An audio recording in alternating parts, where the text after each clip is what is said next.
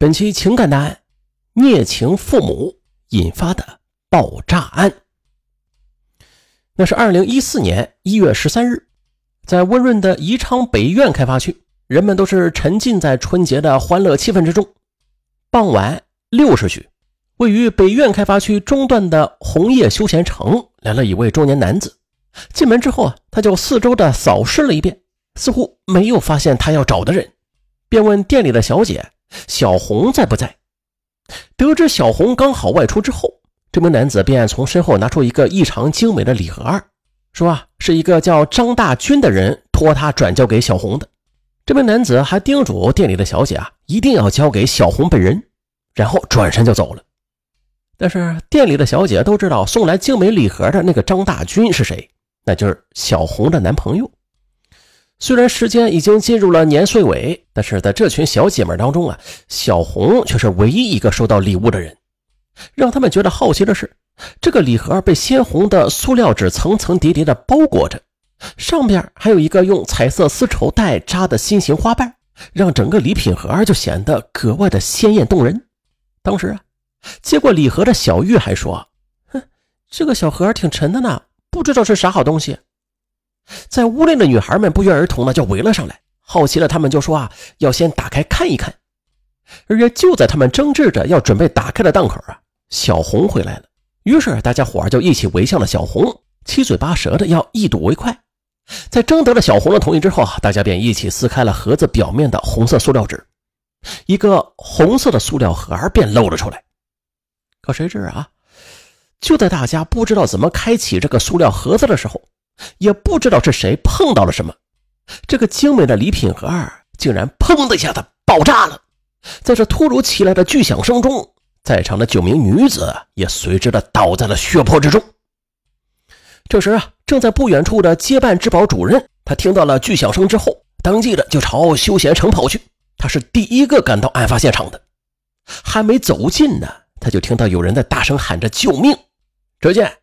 休闲城门窗上的玻璃正在刷刷的掉落，室内更是烟雾弥漫，就连屋顶的天花板也成块成块的脱落了。一个服务员惊慌的跑出了门外，其余几个则是蹲在地上，还有的在大声的哭喊着，眼睛看不到东西了。还有一些服务员的头发已经被烧焦了，有的人已是面目全非，血肉模糊。质保主任便立刻的召集周围的居民开展施救工作，并且向公安机关报了案。又是经过医院救治和法医鉴定之后啊，当时在场的九名女子全部受了伤，其中两人是身受重伤，双目失明。这起恶性爆炸案发生之后，公安机关就随即的开展了紧张的侦破工作，并且很快将目标就锁定在了电路知识方面有一定专长、有重大作案嫌疑的张大军身上。当晚十二时许，公安机关将其抓获。一番审讯之后啊，张大军如实的供述了自己的犯罪事实。可是，他为什么要不计后果的给自己的女友送上这枚爱情炸弹呢？经过公安机关的再三审讯，张大军终于讲述了一个曲折而又让人唏嘘的故事。张大军今年二十一岁，他原本有一个温暖而幸福的家，父亲原来当过村干部，后来便在镇上做起了农资生意。母亲则是村小学的一名代课教师，而父亲自从到集镇上去做生意之后，便整天的忙着自己生意上的事平时啊就很少回家。年幼的张大军便一直跟随母亲一起过着单亲一样的生活。不过尽管如此啊，张大军却并没有觉得生活中缺少了什么。那时候，母亲不管工作多忙，对他都是十分疼爱，总是想方设法的给他做好吃的。大约从三岁时起吧。母亲就尽可能的抽出时间来引导他背唐诗、学写字，直到张大军上了小学之后，母亲仍然对他的学习抓的是一丝不苟，还是每晚坚持对他进行辅导。就这样，张大军的学习成绩在班上总是名列前茅，他和母亲也随之建立了深厚的感情。又是不出几年功夫，父亲的生意就做得风生水起，家里的状况也随之有了很大的改善。聪明能干的父亲成了小镇上的暴发户，再后来还当上了镇工商联的副主席。张大军也是因为父亲倍感自豪，同学们也都羡慕他有一个教书育人的好妈妈，还有一个会做生意的富爸爸。就这样，时间在快乐中轻快的流逝着。转眼到了二零零五年，父亲已经是一个小有名气的企业家了，店面的规模变得也是越来越大，急需人来帮忙打理生意。春节过后，父亲就聘请了一个年轻的女人来到了店里。然而，令张大军和他母亲做梦都没有想到的是，正是那个女人打乱了他们一家人原本幸福美满的生活，并且把他们的家庭推向了万劫不复的深渊。在父亲和那个女人朝夕相处的日子里，他们很快就勾搭上了。父亲从此就变得不再理家，对张大军也变得不管不问了。那个时候，张大军已经是一个稍微懂事的十几岁的孩子了。他经常看到母亲一个人在深夜里悄悄地流着泪，白天又像往常一样忙里忙外。即便是父亲偶尔回到家吧，和母亲也不苟言笑了。过去那种温暖甜蜜的家庭氛围也不知不觉的荡然无存。从那之后，母亲似乎就再也没有过上一天舒心的日子。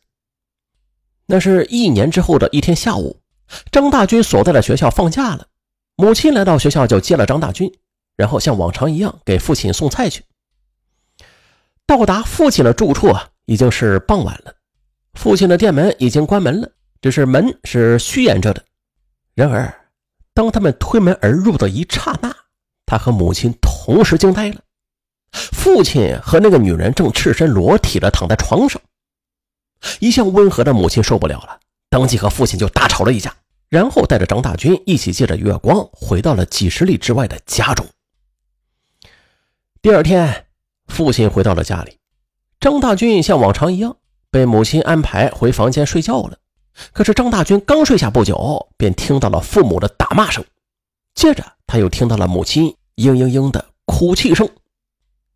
第二天一大早，张大军又是被一阵喧闹的吵闹和哭泣声给惊醒了。原来呀，母亲一大早居然上吊自杀了。张大军从此就没有了母亲，他除了极度伤心之外，更多的是仇恨。他恨父亲不该背叛母亲，更恨那个让他失去母亲的女人。母亲去世之后，张大军只好随着父亲来到了小镇上。不久，那个叫陈秋菊的女人也带着自己的女儿小红来到了父亲店里。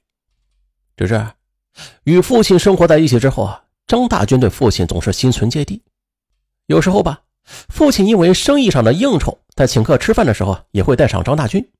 可是父亲从来不会像母亲那样细心的照顾他，他就只顾着与别人谈论，仿佛他是别人家的孩子。这就让张大军和父亲之间的关系是越来越远。他总是想念母亲在世的那些日子，心里也是极度的不平衡。他甚至认为啊，就是父亲和那个女人害死了他的母亲。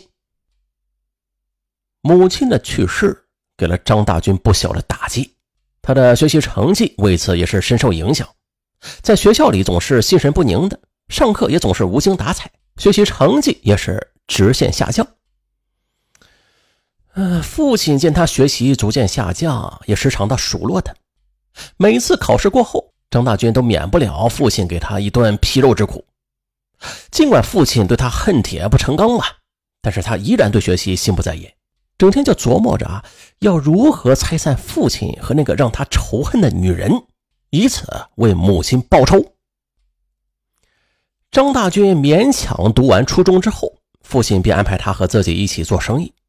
可是张大军对父亲所做的生意一点也不感兴趣，时常的还和父亲发生冲撞。这样磕磕绊绊的过了大半年之后，张大军就提出了他要出去自谋职业，他想自己单枪匹马的干一番事业。以此告慰无辜受害的母亲。也就在此时啊，张大军父亲的生意在激烈的市场竞争中已经是每况愈下。那个叫陈秋菊的女人也是卷了一笔货款，带着女儿悄悄的就远走高飞了。父亲对张大军不放心，担心他年纪小缺乏经验，便托熟人把他安排在了一家电器厂工作。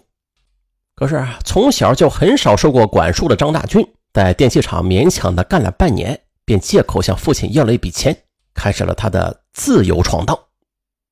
然而，几个月下来，张大军身上的钱就花光了，不但一事无成，反而在社会上结识了一些不三不四的朋友，并且和他们纠缠在了一起，就成了一个名副其实的无业游民。